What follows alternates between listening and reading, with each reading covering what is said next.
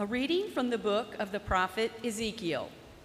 Thus says the Lord You, Son of Man, I have appointed watchmen for the house of Israel. When you hear me say anything, you shall warn them for me. If I tell the wicked, O wicked one, you shall surely die, and you do not speak out to dissuade the wicked from his way, the wicked shall die for his guilt. But I will hold you responsible for his death. But if you warn the wicked, trying to turn him from his way, and he refuses to turn from his way, he shall die for his guilt. But you shall save yourself. The word of the Lord.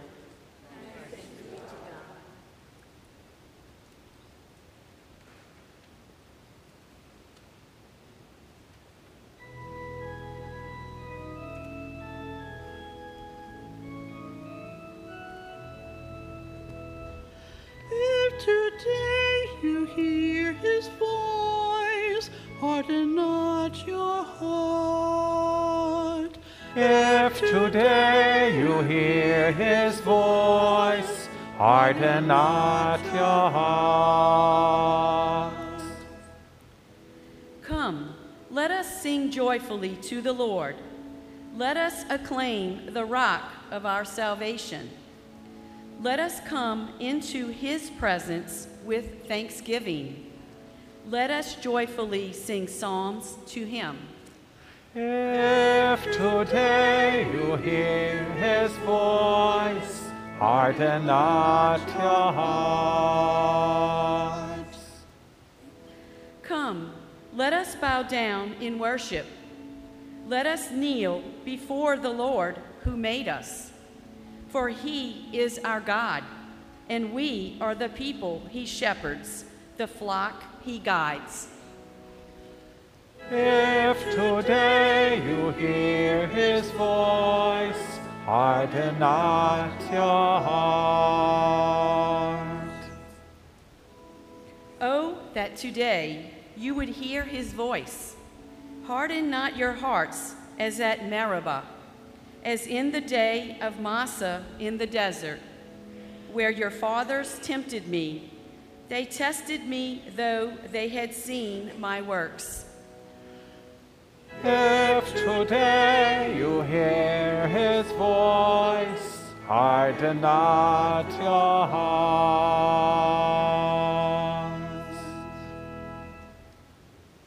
A reading from the letter of St. Paul to the Romans.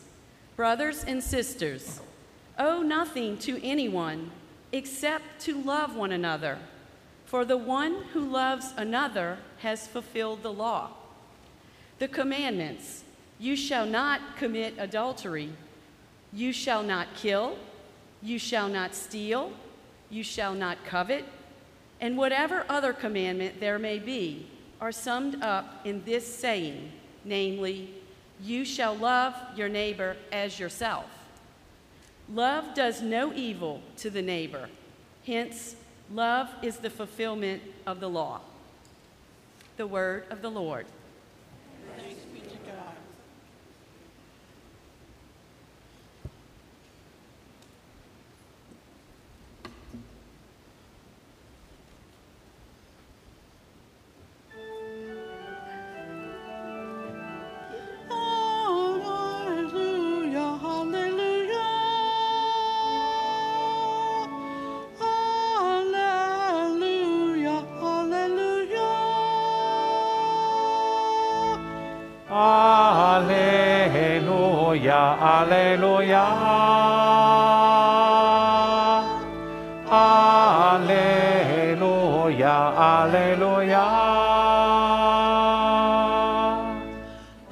Am your servant, Lord. Speak to me. You have the words of everlasting life. Alleluia, alleluia. Alleluia, alleluia.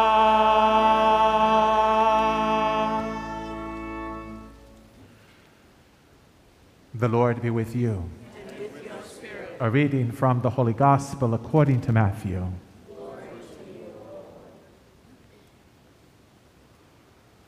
Jesus said to his disciples, If your brother sins against you, go and tell him his fault between you and him alone.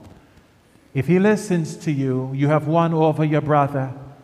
If he does not listen, take one or two others along with you, so that every fact may be established on the testimony of two or three witnesses.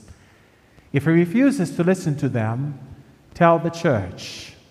If he refuses to listen even to the church, then treat him as you would a Gentile or a tax collector. Amen, I say to you, whatever you bind on earth shall be bound in heaven, and whatever you loose on earth shall be loosed in heaven. Again, Amen, I say to you, if two of you agree on earth about anything for which they are to pray, it shall be granted to them by my heavenly Father. For where two or three are gathered together in my name, there am I in the midst of them. The Gospel of the Lord.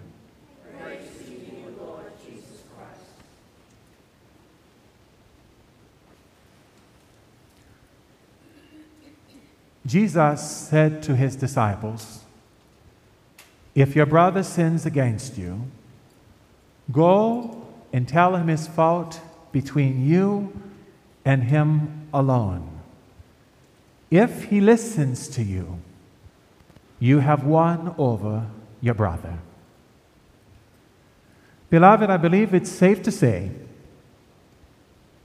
that hands down, one of the most difficult, one of the most challenging aspects of discipleship, that of denying oneself, taking up the cross daily, and following Jesus, is that of forgiveness and reconciliation. Forgiveness and reconciliation. And what we have presented to us today in this, the 18th chapter of the Gospel of St. Matthew, verses 15 through 20, is a missive, it's a directive specifically to the apostles who have been vested with the authority of the person of Jesus the Christ to forgive sins and to bind in his name. We heard how this was vested in uh, to uh, was granted to Peter about 2 weeks ago.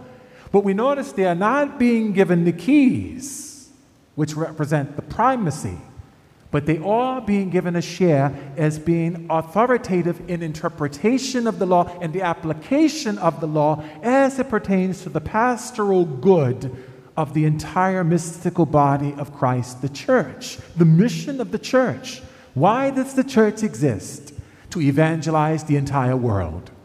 Go make disciples of all nations baptizing them in the name of the Father and of the Son and of the Holy Spirit, teaching them to obey all that I have commanded you, and know that I am with you always, even until the end of the age or the end of the world. So it's important for us to hear this in the context in which it's being communicated. But as you know, what is entrusted to the head of the body also permeates to every single membership of the body. Jesus is giving them the process by which differences that arise, when iniquity rises up in the church in such a manner that an individual brother or a group of brothers or sisters in the community must be fraternally corrected. This is how you are to go about it. And you notice what is, what is part and parcel of this? It, be attentive to the personal and the private. Go to them directly, one on one. Speak to them from a heart that's filled with compassion, from a heart of love. Speak to them, unveil the issue as it is, appeal to their sensitivity. And if it is received well, you have won over your brother or sister. But if there's resistance, if there's some recalcitrance there, an obstinacy, bring in another, at least one, at least one other person to present the issue again. If no progress, then bring it to the church. But what very often happens when something like this happens to you, I, where do we bring it? To all of our friends, maybe to the social media, and to anybody else who will listen. And that becomes what? An explosion of gossip and all kind of things for a situation that needs to be dealt with in a manner that's intimate and true to the way Jesus deals with you and I. When we recognize something we've done wrong or when something is brought to us, to our attention, by someone who loves us, who cares for us, it's not easy sometimes to receive the correction at the time. It's never easy. But after we step back from it and we put things in perspective, we, we take it to the Lord and we acknowledge, you know what? It's true. I didn't like, I don't like acknowledging this about myself, but it's true. Our own personal sins, oftentimes we're blind to it because one of the root one of the root foundations of sin is that of selfishness. It's a self centered disposition. Sometimes so self centered, we're blind to our own issues. But it's glaringly obvious to everyone else. You know, if I had an opportunity to bring just together a group of married couples all together for a one day retreat for a couple of hours, and we come to the confession, the time to offer the sacrament of reconciliation, I guarantee you I could separate, have the, have the wife come in and confess the sins of the husband, have the husband come in and confess the sins of the wife, and it would be point on point. It's the way it is. But the issue for all of us is what? What do we struggle with? What is one of the greatest things that most people shy away from? We do not like conflict, we do not like tension. And yet, in a paradoxical way, it's in the context of conflict and tension that growth, that change happens. Purposeful growth and change happen. We are given examples of this in the gospel. Probably one of the most powerful examples is the woman caught in the very act of adultery. You remember that? They came and they're parading this woman two before Jesus, set up before Jesus, the elders leading everybody, stones in hand. Hey, this woman was caught in a very act of adultery. According to the Mosaic law, such a person should be stoned. What do you have to say? So, what does Jesus do? He goes straight, headstrong, right into the tension. He embraces the tension, which was so thick you could cut it with a knife. And what does he do? He sets the situation in a way that each person there is face to face with their own failings. You who are here, without sin, go ahead and cast the first stone. Well, then we saw the movement. Stones are dropping and people are dispersing. Jesus doesn't excuse this woman, he doesn't excuse her. He calls her to realize what has happened. Has anyone condemned you? No one, sir, neither have I. Now go and sin no more. Sin is not something we, ne- we can negotiate with. It's not something that can be left unchecked with us individually or as a body of believers in the community. It must be dealt with. And if a person is of a disposition where they're not open they're not open to changing their mind about that particular sin. And we're talking about a grievous sin, a sin that's unto death, as we hear presented to the prophet Ezekiel. If I prompt you, Son of Man, to go and speak to the wickedness of one of your brothers and sisters, and you fail to do so, then understand this. That person will die as a result of that sin, but the, the blood is on you. You're responsible. So, this is the challenge, is it not? We live in a very permissive culture, one that is characterized by moral relativism. You have no right to tell me what to do in my house. I'm, what, what I do is my business. What you do is your business. What's my truth is my truth. Your truth is your truth. My God is my God. Your God is your God. This is very pervasive. And yet, this is not, this is not the tradition of the, of the gospel that Jesus Christ brings to us. In fact, the directives that he gives emanates from the 19th chapter of the book of Deuteronomy, verse 15, where the prescription is laid out for how to bring about a reconciliation in the context of something that has come about in the community that needs to be addressed. So Jesus isn't inventing something new, he's affirming it and confirming it, giving it to the apostolic body, the, the, the, the, the episcopacy of the bishops, and that power, that authority is extended to the priests to extend that to and there are, of course, the rest of the rest, mystical body of Christ. Each one of us share in the priestly character, the, the prophetic character, and the royal character of Lord Jesus Christ by virtue of baptism. So all of us share with this. So, what's an example of what we're being challenged with? What we're being called to? To highlight, to bring to someone's attention a failing that is affecting you and others in the community. Let's say you're in the public restroom you're coming out and you notice the person's leaving out, and the paper, the toilet paper is hanging out of their clothes. Now, obviously, it's a very uncomfortable situation. but you're thinking, hopefully, gosh, what if that were me? You say, oh, excuse me, hold, hold, I don't, don't take me, don't take this the wrong way, but listen, look, you got, come, step back and look in the mirror. Look, can you see? And I'm sure, first of all, they're going to be, obviously, they'll be embarrassed. Oh my goodness, they'll be embarrassed. But oh, thank you so much.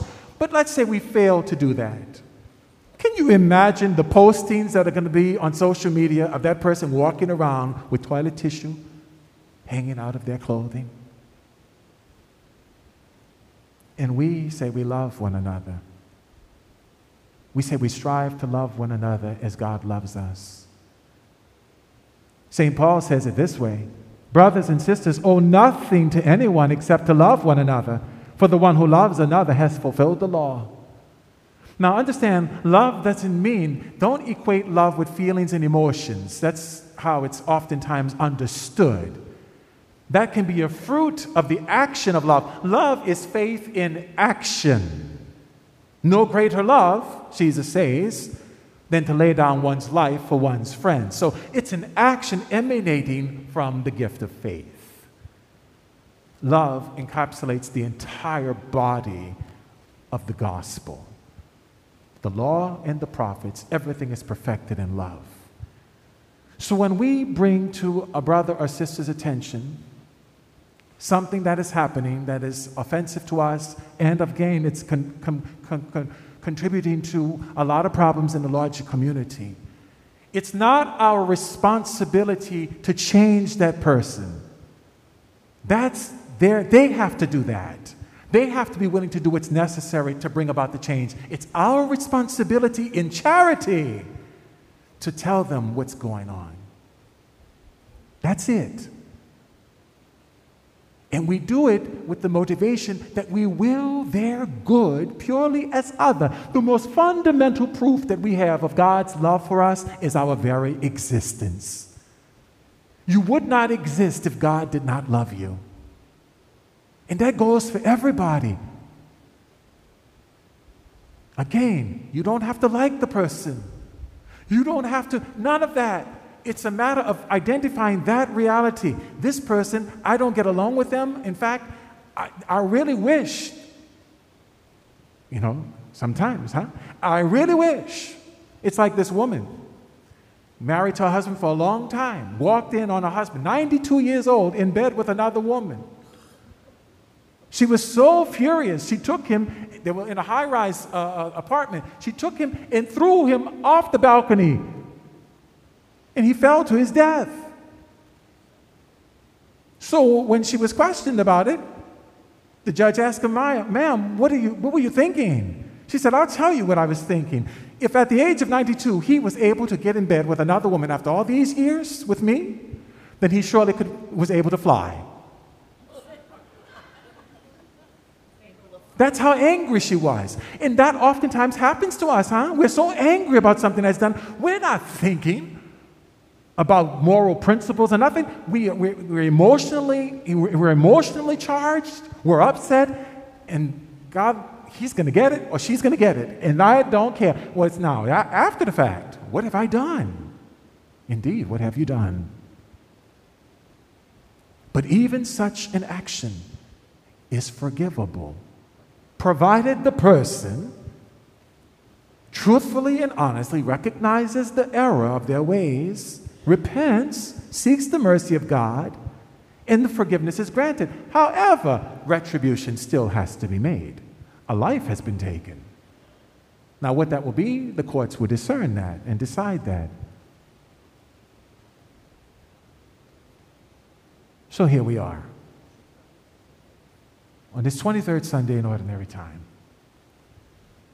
And know this the directive that we are being given collectively, in the light of what the authority of the church has been entrusted with by Jesus, is by no means an easy, easy situation. In fact, I'll go so far as to say it's impossible for you and I to act on this directive apart from the amazing grace of God. We cannot will the good of the other purely as other apart from the grace of God. Do unto others as you would have done unto you. And it's hard for us to imagine such a love, isn't it? That someone would love us this much, no strings attached. It's like you watch these commercials, they're offering you the entire world, and you're saying, well, what's the catch? Because there's always a catch, the fine print, whatever. It's there. But Jesus, there is no catch. The only catch he uh, has, if you want to call it a catch, what does he uh, des- desire for us in return? Give me your whole heart. Give me your whole mind, all your strength. Love me in this way. Reciprocate. Follow me in this way. And together we will fulfill my Father's will. And what is the will of the Father? That I lose nothing of what He gave me. What has the Father given His Son? Everything has been given over to me by my Father in heaven and on earth. Everything all power, all authority entrusted to us, his mystical body, the church. And this is rep- represented to us in the most profound and powerful way in the second part of the liturgy. As we come before, as we come before the Lord to receive him sacramentally on the hand, on the tongue, or through the blessing, because you know the way that leads to heaven is not an easy situation, but God has made provisions for every circumstance under heaven. Come with an open heart, with a heart that is malleable, that is able to receive this amazing gift. Trust in the Lord that you, in receiving the blessing or the sacrament, are being empowered with everything you need to owe nothing to anyone except to love the other, for the one who loves another has fulfilled the law. For it's the truth. God was reconciling the world in himself in Christ and entrusting to us the message and the vision of reconciliation. Where two or more gather in my name. And this is again the apostles, where two or more of the apostles gather in his name. This would be like an ecumenical council, the Council of Trent, the Council of Ephesus, the Council of Vatican I, Vatican II. When they gather in that way, Jesus assures them, I am there, and everything that you discern under the guidance of the Spirit will be ratified in heaven as it is on earth.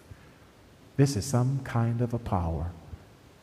This is an amazing, unfathomable mercy and love entrusted to us by God in the person of Jesus the Christ. Let us not miss the opportunity to fully participate in this work. God love you.